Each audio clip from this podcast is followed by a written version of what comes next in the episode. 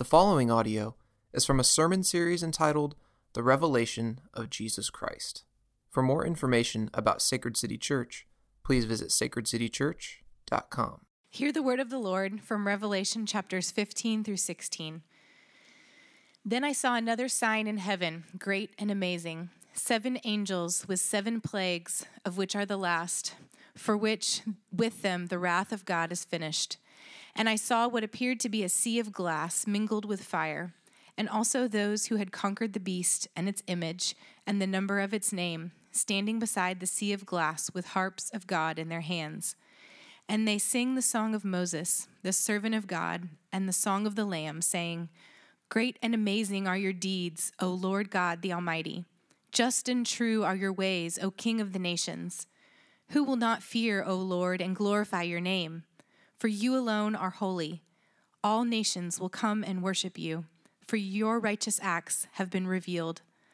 After this I looked, and the sanctuary of the tent of witness in heaven was opened. And out of the sanctuary came the seven angels with the seven plagues, clothed in pure, bright linen, with gold sashes around their chests. And one of the four living creatures gave to the seven angels seven golden bowls full of the wrath of God who lives forever and ever. And the sanctuary was filled with smoke from the glory of God and from his power, and no one could enter the sanctuary until the seven plagues of the seven angels were finished. Then I heard a loud voice from the temple telling the seven angels, Go and pour out on the earth the seven bowls of the wrath of God. So the first angel went and poured out his bowl on the earth, and harmful and painful sores came upon the people who bore the mark of the beast and worshipped his image. The second angel poured out of his bowl into the sea, and it became like the blood of a corpse, and every living thing died that was in the sea. The third angel poured out his bowl into the rivers and the springs of water, and they became blood. And I heard the angel in charge of the waters say, Just are you, O Holy One, who is and who was, for you brought these judgments. For they have shed the blood of saints and prophets, and you have given them blood to drink. It is what they deserve. And I heard the altar saying, Yes, Lord God the Almighty, true and just are your judgments. The fourth angel poured out his bowl on the sun, and it was allowed to scorch people with fire. They were scorched by the fierce heat, and they cursed the name of God who had power over these plagues. They did not repent and give him glory. The fifth angel poured out his bowl on the throne of the beast, and its kingdom was plunged into darkness. People gnawed their tongues in anguish and cursed the God of heaven for their pain and sores. They did not repent of their deeds. The sixth angel poured out his bowl on the great river Euphrates, and its water was dried up to prepare the way for kings from the east. And I saw, coming out of the mouth of the dragon, and out of the mouth of the beast, and out of the mouth of the false prophet, three unclean spirits like frogs. For they are demonic spirits, performing signs, who go abroad to the kings of the whole world, to assemble them for battle on the great day of God the Almighty. Behold, I am coming like a thief. Blessed is the one who stays awake, keeping his garments on, that he may not go about naked and be seen exposed and they assembled them at the place that in Hebrew is called Armageddon. The seventh angel poured out his bowl into the air, and a loud voice came out of the temple from the throne, saying, It is done. And there were flashes of lightning, rumblings, peals of thunder, and a great earthquake, such as there had never been since man was on the earth. So great was that earthquake. The great city was split into three parts, and the cities of the nations fell and God remembered Babylon the Great to make her drain the cup of the wine of the fury of his wrath. And every island fled away, and no mountains were to be found. And great hailstones, about 100 pounds each, fell from heaven on people. And they cursed God for the plague of the hail, because the plague was so severe. This is the word of the Lord.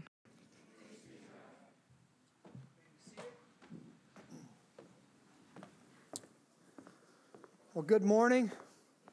My name is Justin, and I'm one of the pastors here. And uh, we discovered last week that we were out of parking up here. It was uh, an oversight on our part. So if you've been a visitor or a guest with us over the past few months, we apologize.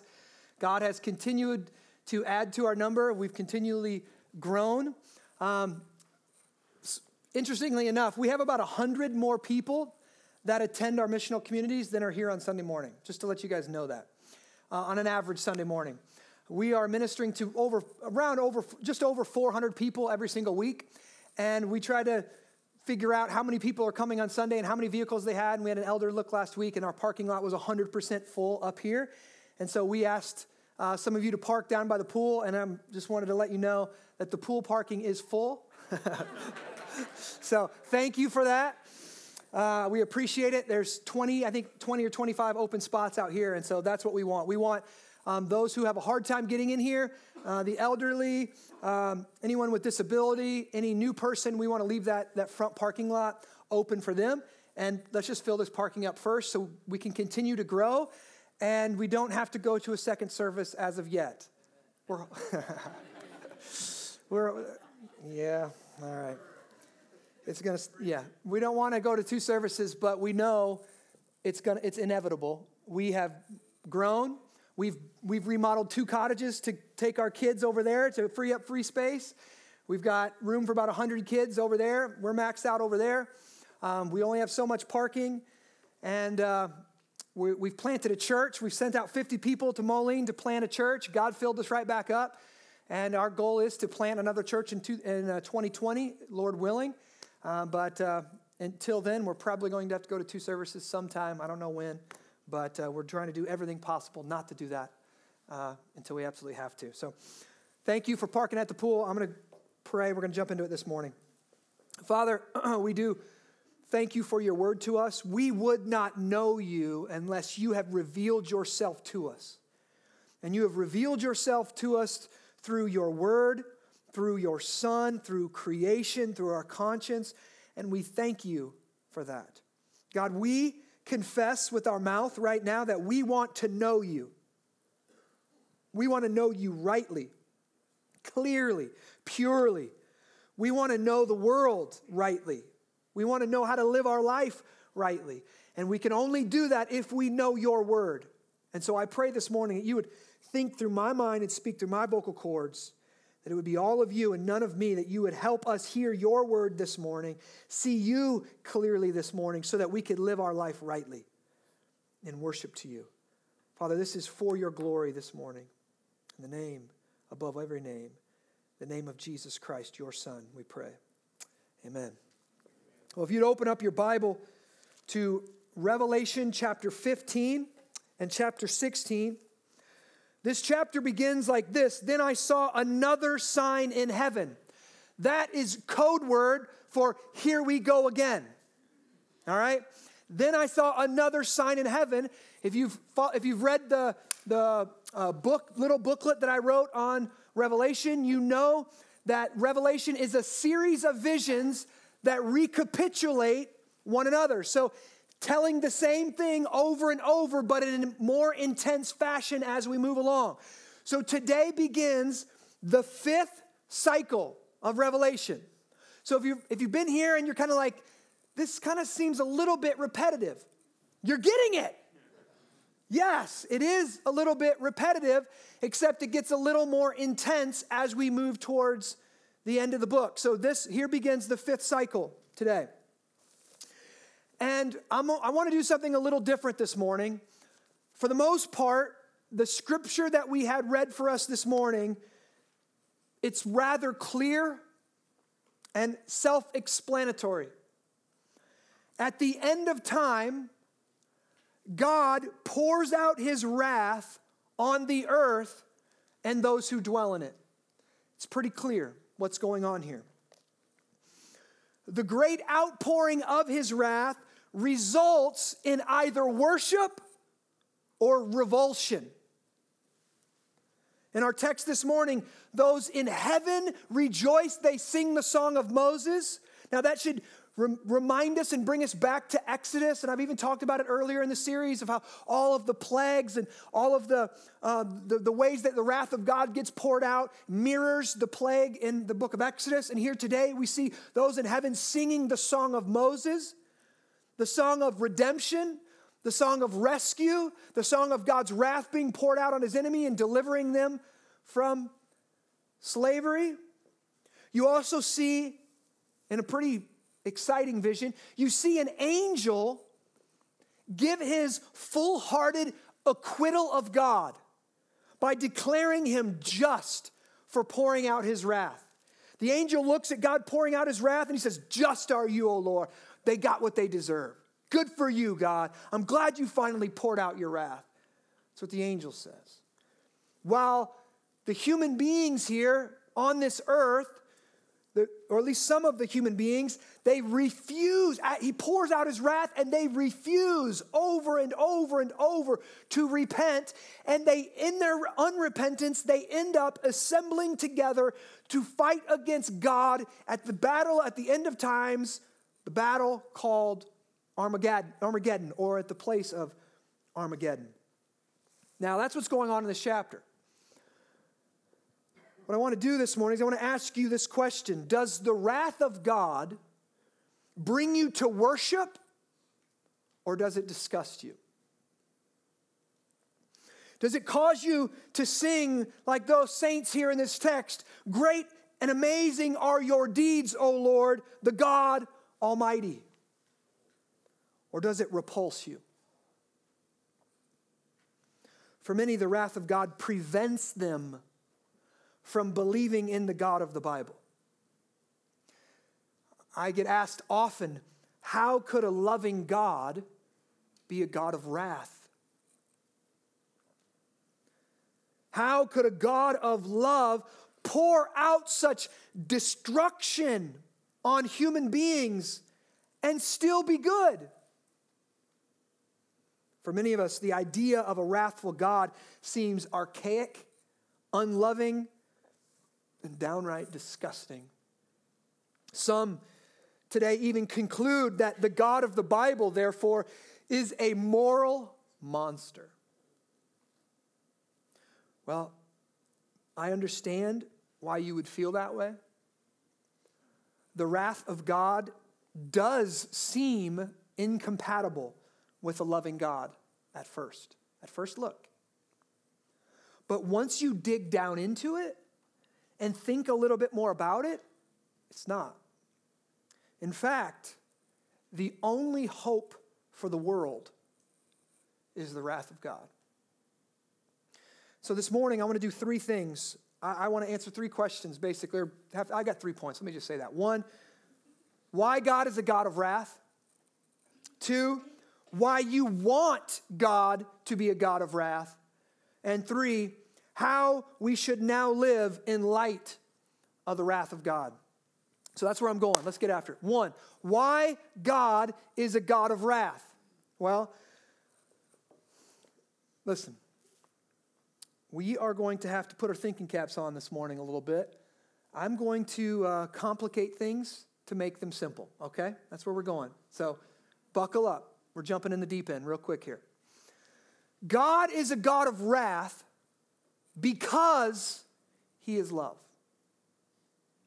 Now, let me unpack that for you. It's about to get real deep. God is not like us. Today's text says he's the Almighty, the Almighty, ultimate power. Nobody else has it. He's the Holy One who is and who was. What both of these texts are getting at is he is altogether different from us. He is the creator, and then there is creation. Now, listen, this is what I want you to see this morning. There are, these are two different categories of being. And there are only two categories the creator and the creation. God is independent. We are, and all of creation is, dependent.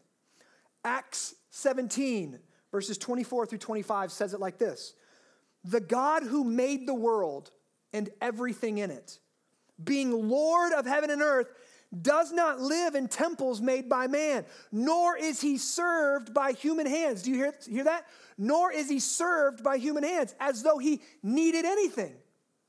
Since he himself gives to all mankind life and breath and everything. Now, theologians call this God's independence. That's the modern term. Aseity is the old, ancient, archaic term. But independence is the modern term. And Wayne Grudem, in his systematic theology, defines God's independence this way God does not need us or the rest of creation for anything. Yet, we and the rest of creation can glorify him and bring him joy. All right, now what am I getting at? I'm going to go through a long quote from Wayne Grudem here, and we're going to break it down just a little bit. I want you to see why we need to understand God being independent from his creation. Many people overlap these things and they don't understand how different God is and what does it mean that God is independent. Okay, here we go. Wayne Grudem. God's being is also something totally unique. It is not just that God does not need the creation for anything, God could not need the creation for anything. Pause. If God needed anything from us, he would not need, be God. Okay? So God needs nothing. Keep going. The difference between the creature and the creator is an, is an immensely vast difference. For God exists in fundamentally different order of being. What does he mean by that? It is not just that we exist and God has always existed. It is also that God necessarily exists in an infinitely better, stronger, more excellent way. The difference between God's being and ours is more than the difference between the sun and a candle. Okay, do you see that? Sun and the candle, they're both they're the, they're the same thing, it's just one is more intense than the other. They're both creation. Okay, keep going. More than the difference between the ocean and a raindrop. More than the difference between the Arctic ice cap and a snowflake. More than the difference between the universe and the room we are sitting in. God's being is qualitatively different. No limitation or imperfection in creation should be projected onto our thought of God. He is the creator, all else is creaturely. All else can pass away in an instant. He necessarily exists forever. God is qualitatively different. He exists, everything else exists because of him. Now, what that means is God is the only necessary being. If we cease to exist, nothing really changes that much. The world keeps spinning, businesses keep running, the economy keeps going, churches keep running. But if God were to cease to exist, nothing would go on. He is the only necessary being. Now, what that means for us is that God Himself, here it is, God Himself is supremely valuable. He is the most valuable being in all of existence. He is the definition of worth. He is far more valuable, far more necessary, far more glorious than anything in creation. People are valuable because they're made in his image, but they are not valuable the way that God is valuable. God is necessarily valuable. We can all affirm that. Hopefully, we've progressed with me there. Okay, I get that. I get that. Yeah, yeah, yeah. God, he's, he's necessary. He's glorious. He's the definition of value and worth. Well, here's where things get interesting. Here's where we, get, we begin to trip up. I'm going to give you a quote by another long dead man, Henry Scougal. He says this The worth and excellency of a soul is to be measured by the object of its love. The worth and excellency of a soul is to be measured by the object of its love. What Scougal is saying is that you can tell a lot about a person by what they love, right? If a person loves evil, they're evil. If a person loves goodness, they're good. But obviously, living in this world, most of the time it's not that simple, is it? Right? We've got our love is on a spectrum most of the time, and that's where we can get in problems. What is our necessary love? What is our chief love? If so, let me give you an example. I love hot dogs and I love my wife. But if I love hot dogs the same way that I love my wife, there's something wrong with me. My wife's worth and value far exceeds that of a hot dog.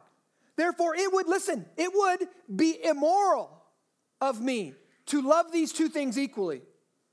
It would be immoral of me to love a hot dog as much as I love my wife. It would be immoral. Do you hear what I'm saying there? It would be immoral to love a sport as much as I love my spouse. Now, how much more so if we take the source of all goodness, the source of all value, God Himself? Now, I'm going to use this in a different way now. The worth and excellency of a soul is to be measured by the object of his love. That is true even in regards to God Himself. If God is the most valuable being in all of existence, if he is the sheer definition of excellence and brilliance and glory and worth and value, he must love himself more than anything else in creation. Now, the reason this isn't selfish or immoral or arrogant is because God is both independent, that means he's self sufficient, and Trinitarian. We know love isn't love until it's loved something. If God can't be love without being having more than one more than one in his persons. Because love isn't love until it's loved something. And so that means god would not be love until he created human beings. And now that he has something to, to love he can love it. Now he can be loved. That means god would be dependent on human beings to be loved he's not. He's not dependent on anything. He's independent. God loves himself. Father, Son, Holy Spirit exist in this Trinitarian relationship of love that's been spinning and loving itself from before creation from eternity past. Now, listen, what, what the good news of this is some of us, oh, God loves himself more than he loves creation? Yeah, that means he's always happy. That means he never gets let down. That means the, each of them are always loving the other and always being loved. Happy all the time. That's the God of the Bible.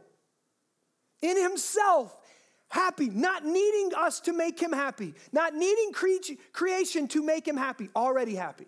He's independent. Now, because of this truth, this is why one of our professions of faith around here, we often say this. I'm going to put it up there. We affirm that God, our Creator, has all life, glory, and goodness in and of Himself. Because God delights in what is good, he delights in himself and the eternal beauty of his own perfections.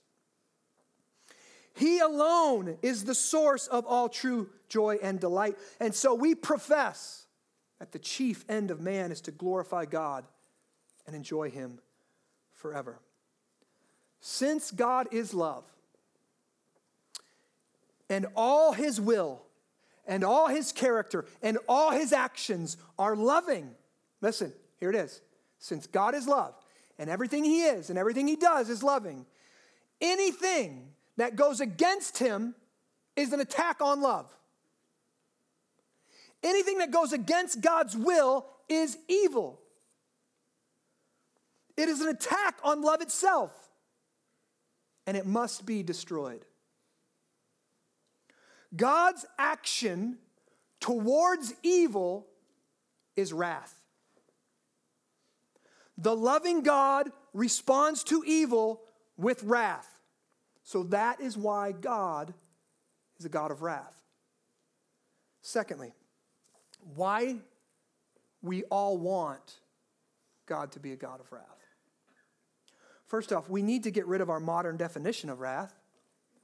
Many of us think of wrath as being emotionally out of control, flying into a rage, throwing something, or, or be, having some kind of violent temper tantrum that hurts people unnecessarily.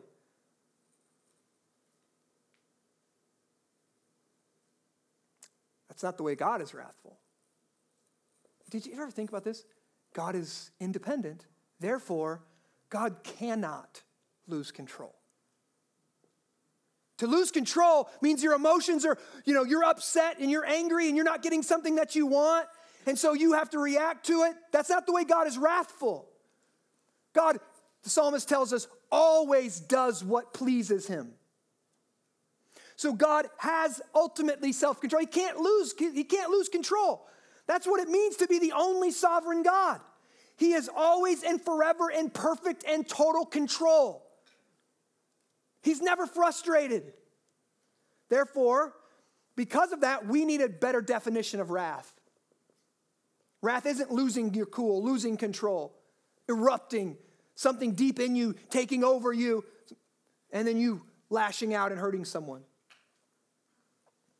A.W. Tozer gives this definition of the wrath of God the holiness of God, the wrath of God, and the health of the creation are inseparably united. God's wrath is his utter intolerance of whatever degrades and destroys. Do you see that? God's wrath is his utter intolerance of whatever degrades and destroys. He hates iniquity as a mother hates the polio that takes the life of her child. He hates wrongdoing. He hates sin. He hates evil like we hate cancer.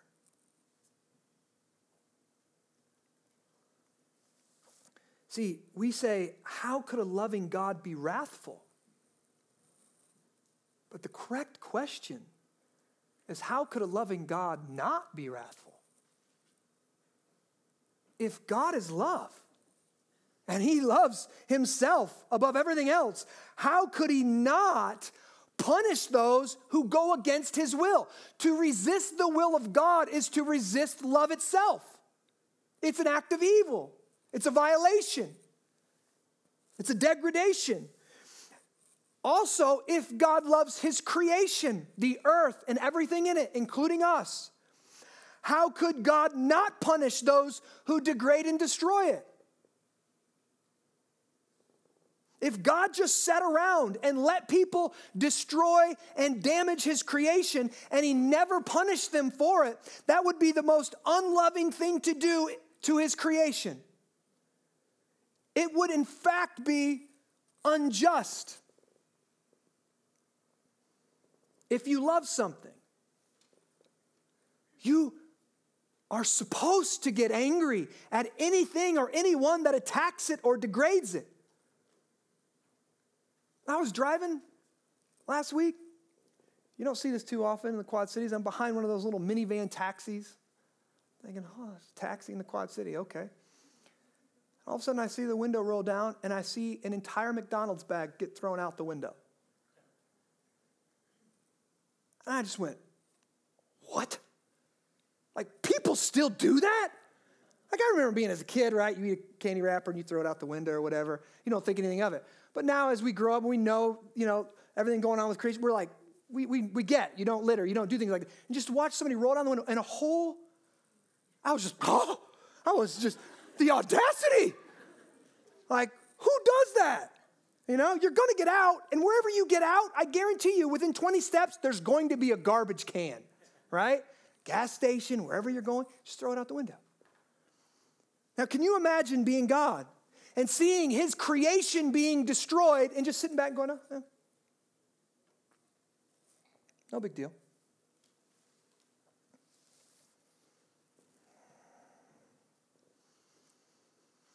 If you love something, you get angry at anything or anyone that attacks it or degrades it, and that anger, often called righteous anger, is meant to motivate you and lead you to take action, right? Like, I love my wife and children. And if someone or something is trying to hurt them or kill them, the most loving thing I can do for my wife and kids in that moment is to move out in wrath towards whatever it is that is attacking them. How shameful if I just sat back and went, oh, hope it works out for you. No. This is why God's given me righteous anger and the ability to go on the offensive. If I were to just sit back and let bad things happen, I would not be loving my kids. Love is never love if it's unjust or unrighteous. Think about it. I want you to think about it this morning. Wrath is the love of God in action toward an object that degrades God's good creation. Wrath is God's movement towards cancer. Okay? When a surgeon goes after cancer, he, they're, they're attacking it with like nuclear options most of the time. They're cutting it out, they're radiating it, they're attacking, they're on the offensive. That's what the wrath of God is. The wrath of God is on the attack, it's on the offensive against anything that's evil. So I want you to see this morning if God isn't wrathful, wrathful then evil deeds go unpunished. Evil people get away with their cruelty and destruction, and God's love becomes nothing more than indifference. I'm going to ask you again how could a loving God allow evil to go unpunished? This is why the idea that there is no hell or that God isn't a God of wrath is so horrific. I have many people tell me, I don't believe in a God of wrath, I believe in a God of love. You just don't understand what you're talking about. You can't have love without wrath.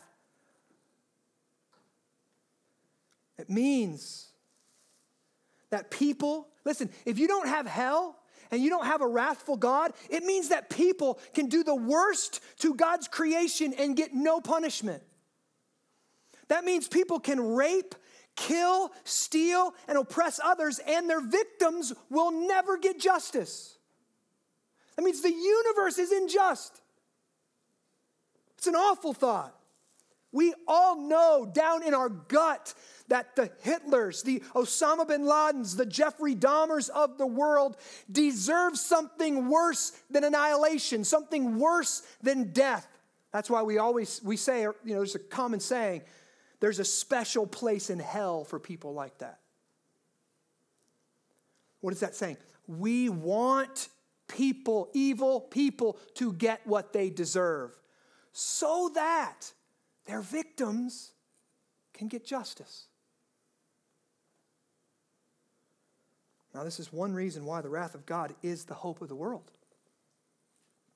In the end times, God's wrath is going to rid the world of everything that degrades and destroys. His wrath is going to give every person what they deserve. God's wrath is going to remove, like a surgeon who removes a cancer, God's wrath is going to remove every stain of sin from the earth. And then He's going to eternally punish every worker of rebellion, everyone who's causing that cancer and promoting that cancer. And once evil has been judged, God is going to create a new world where human beings can glorify God and enjoy Him forever. And we will finally taste what God Himself tastes that eternal love that's going on between the Father, Son, and Holy Spirit. We'll finally get a piece of that. We'll finally get to experience that. I mean, if you're in Christ now, you've, you've tasted it in a very small way, but it's going to be undiluted. It's going to be 110 proof when we get to heaven. So, one, we've said, why is God a God of wrath? Two, why you should want God to be a God of wrath. And three, now, how should we now live in light of the wrath of God? I want us to have three, I got three practical considerations here. And guess what? I'm closing. Now, I'm not going to say how long my closing is going to be, but I'm beginning. I'm beginning the end. It's, the already and not yet of my sermon. One, here's the three practical considerations I want us to have looking at God as a God of wrath. One, we should trust in Jesus, simple. Two, we should tell others the truth. I'll expand on that. Three, we should, we should forgive those who've hurt us. Let me unpack those. One, we should trust in Jesus. If God, if God's wrath is his settled disposition against everything that degrades and destroys, everything, God's settled disposition towards everything that degrades and destroys, we have to see, therefore, God's wrath is set against us. Have you hurt another person? Physically, emotionally? Then you've maligned God's creation. You've damaged it. Have you lied? Then you've brought evil into existence, into God's good earth, God's good universe, God's good reality, God's economy. Have you disobeyed God? Then you've brought rebellion into his kingdom. If that's so, then like me, you are what's wrong with the world. God's love compels him to pour out his wrath on us for our rebellion. John 3:16, we all know it. For God so loved the world that he gave his only begotten son that whoever would believe in him would not perish but have eternal life. That's what we want, right? But if you read to the bottom of John 3, it says if anyone doesn't obey the son, the wrath of God remains on him. We're born under the wrath of God. But here's the amazing news. Roughly 2,000 years ago, the Son of God left heaven, became a human man, and stood in the gap for you and I. He drank the cup of wrath, the cup of the wrath of God. He drank that cup in our place so that we could have the cup of friendship, the cup of family in the new family of God. It says, Scripture says that Jesus satisfied the wrath of God. And if we put our faith in him and follow him, the wrath of God that was upon us, the wrath of God is removed from us. This is the gospel. Now, let me just tell you, I'll get to the end of the sermon wait for that. That's one. Trust Jesus. You're under the wrath of God. Trust Jesus and he will remove the wrath of God from you because he took your place under it. Jesus took your place under the wrath of God and experienced it and drank it to the full. And God's wrath is now satisfied. He's just now because he poured out his wrath on someone for your sins. Secondly, we should tell others the truth. Well, There's a very modern way. So listen, 2,000 years ago, when they read this text, in their pre modern mind, it made complete sense to them. God is totally different from us, and we've sinned against him. Therefore, God is still loving if he kills every person on the earth. That wouldn't, God is independently loving. He could kill, a, he could kill every, he could annihilate every single human being and still be loving because he's independent. The pre modern mind understood that. The modern and the postmodern mind, we are infatuated with our own value. And you know what? It's a dichotomy. Because, at one sense, we do not value human life at all. We've seen that this week with the ruling in New York that allows a baby to be murdered in his mother's womb one day before they're born. Evil, wicked, perverse. There's no other way to describe it. God's wrath is reserved for those who clap when the ruling came down. Disgusting. But in our minds, we have no problem killing children in their mother's womb, but once they're born, all of a sudden now they're autonomous beings. They have infinite value. I did, I did not, that's just preposterous that God could pour out his wrath on human beings. Disgusts me. We stick up our nose at it. And so we read the text, and when we read this text, instead of being in awe at a holy God, we are disgusted by it, and we look at the people, we say, oh, poor humans. Poor humans. How could a loving God do that? Do we see how often in this text they refuse to repent? They get angry at the wrath of God and hardened more and more and more in their rebellion infatuated with their own autonomy and, and what their perceived independence. They don't need God. Are you kidding me? Whose air are you breathing? Whose food are you eating? Whose water are you drinking? You are dependent upon God for every thought that you have. Every need that you have, you are dependent, and we spend our lives rebelling against Him and dreaming up a world that we are dependent or we're independent by ourselves.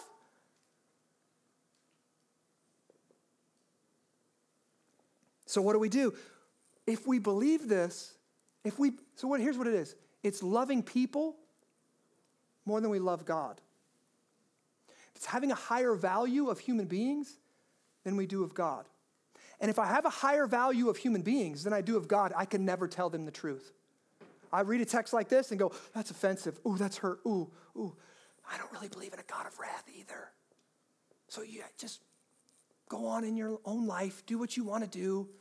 Maybe at the end of time, you know, there'll be some kind of third, third way that you can sneak around the wrath of God. It's just important for me to be a good neighbor and just keep things real cool. And so we're not going to ever talk about the wrath of God. You can't love people rightly unless you love God supremely. If God's glory is the first in your imagination, then you can tell people the truth that we must flee the wrath of God for our many sins. And because I glorify God and I see God in His glory greater than I see the glory of human beings, I can actually love human beings better. I can actually speak the truth to them and tell them it's, in a sense, it's so simple. The Son of God took your place. Put your faith and trust in Him and live for Him. Nobody's loved you like that.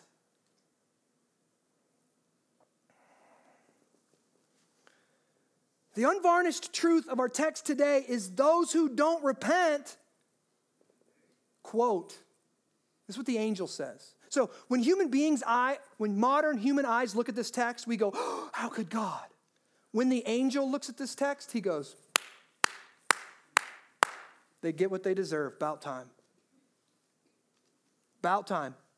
They've been killing Christians for, for a long time. They've been rebelling against you for a long time. They've been tarnishing your creation for a long time. They've been doing evil on this planet for a long time. And you let the weeds and the wheat grow together, but now it's time to harvest. Now it's time for you to be just. Now it's time for you to stand up and remove the world of its evil. And they say, they get what they deserve. God, you're just. They don't have eyes like us.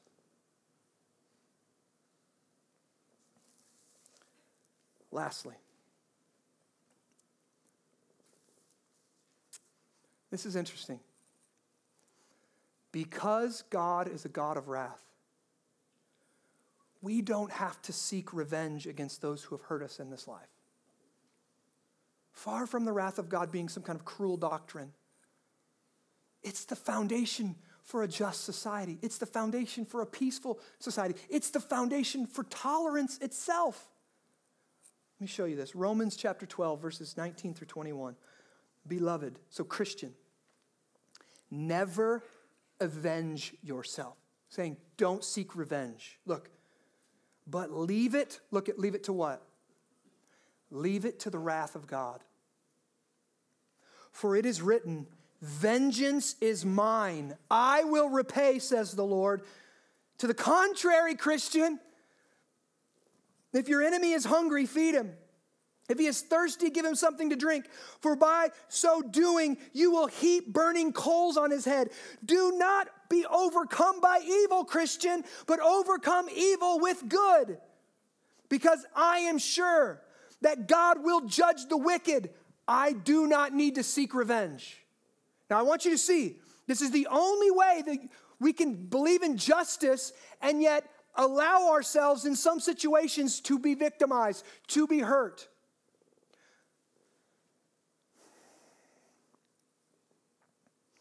I can look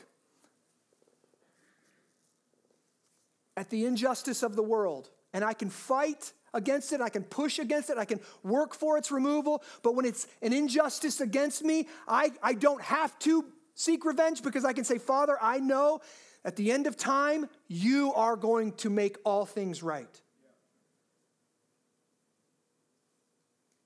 You will deal out perfect justice the Hitlers, the Osama bin Ladens, the Je- Jeffrey Dahmers, the murder, whatever you go, they, they will get what they deserve. And so I don't have to make sure they get what they deserve right now. Listen, we are we're coming to the Lord's table this morning. And is it, it is important for us to search our hearts before we do. This, Paul tells us, declares the Lord's death until he returns. Now, what, what this meal is all about the wrath of God. This meal is all about the wrath of God. Now, it's, it's about the wrath of God in two ways. One, if you are in Christ, when you come to this meal, you remember that the wrath of God was diverted from you and put on Jesus Christ, and it cost him his body and it cost him his blood. Therefore, there is no condemnation for those who are in Christ Jesus. And listen, when any Christian sins against you and hurts you, you remember the wrath of God. Oh, wait, not only was my sin paid for on the cross, my Christian brother and sister, his sin was paid at the cross. So I don't have to punish my brother and sister. I don't have to push away from them or hurt them or lash out at them because God has already lashed out and poured out his wrath on them on Jesus on the cross. So I can forgive my brother and sister freely. Well, I want justice. Look to Jesus. He already died for them. You want justice? You want more justice than that? And you don't re- realize that you've been forgiven yourself by the work of Christ. Now, secondly, this meal is meant to remind us of the wrath of God. We have a dichotomy again here. We have the wrath of God is satisfied in Jesus, and yet the wrath of God continually is, to be poured out on the earth right now for people who suppress the truth and will be poured out on the end of time. And verse 1 of chapter 15 tells us specifically that after this, the wrath of God gets poured out, the wrath of God is finished. So here's what's going on the wrath of God is poured out, and it's going to be poured out in two ways one on Christ, or two at the end of time. And if you reject Christ, you're storing up the wrath of God for yourself at the end of time. So for the Christian, I want you to hear this. When you come to the table and you think about that, if a Christ, if a non-Christian sins against you. So if a Christian sins against you, you take it to the cross and say, Jesus paid for it there. I can forgive my brother. But if a non, if somebody who doesn't believe sins against you, then you go to the judgment day. Then you say, Father, I, I don't understand this, but I trust that you will get justice. You are just, and your wrath will be poured out, and you'll make everything wrong come untrue at the end of time. And so, as we come here this morning, I want us to search our hearts, Christian. Are you holding unforgiveness? Are you seeking revenge?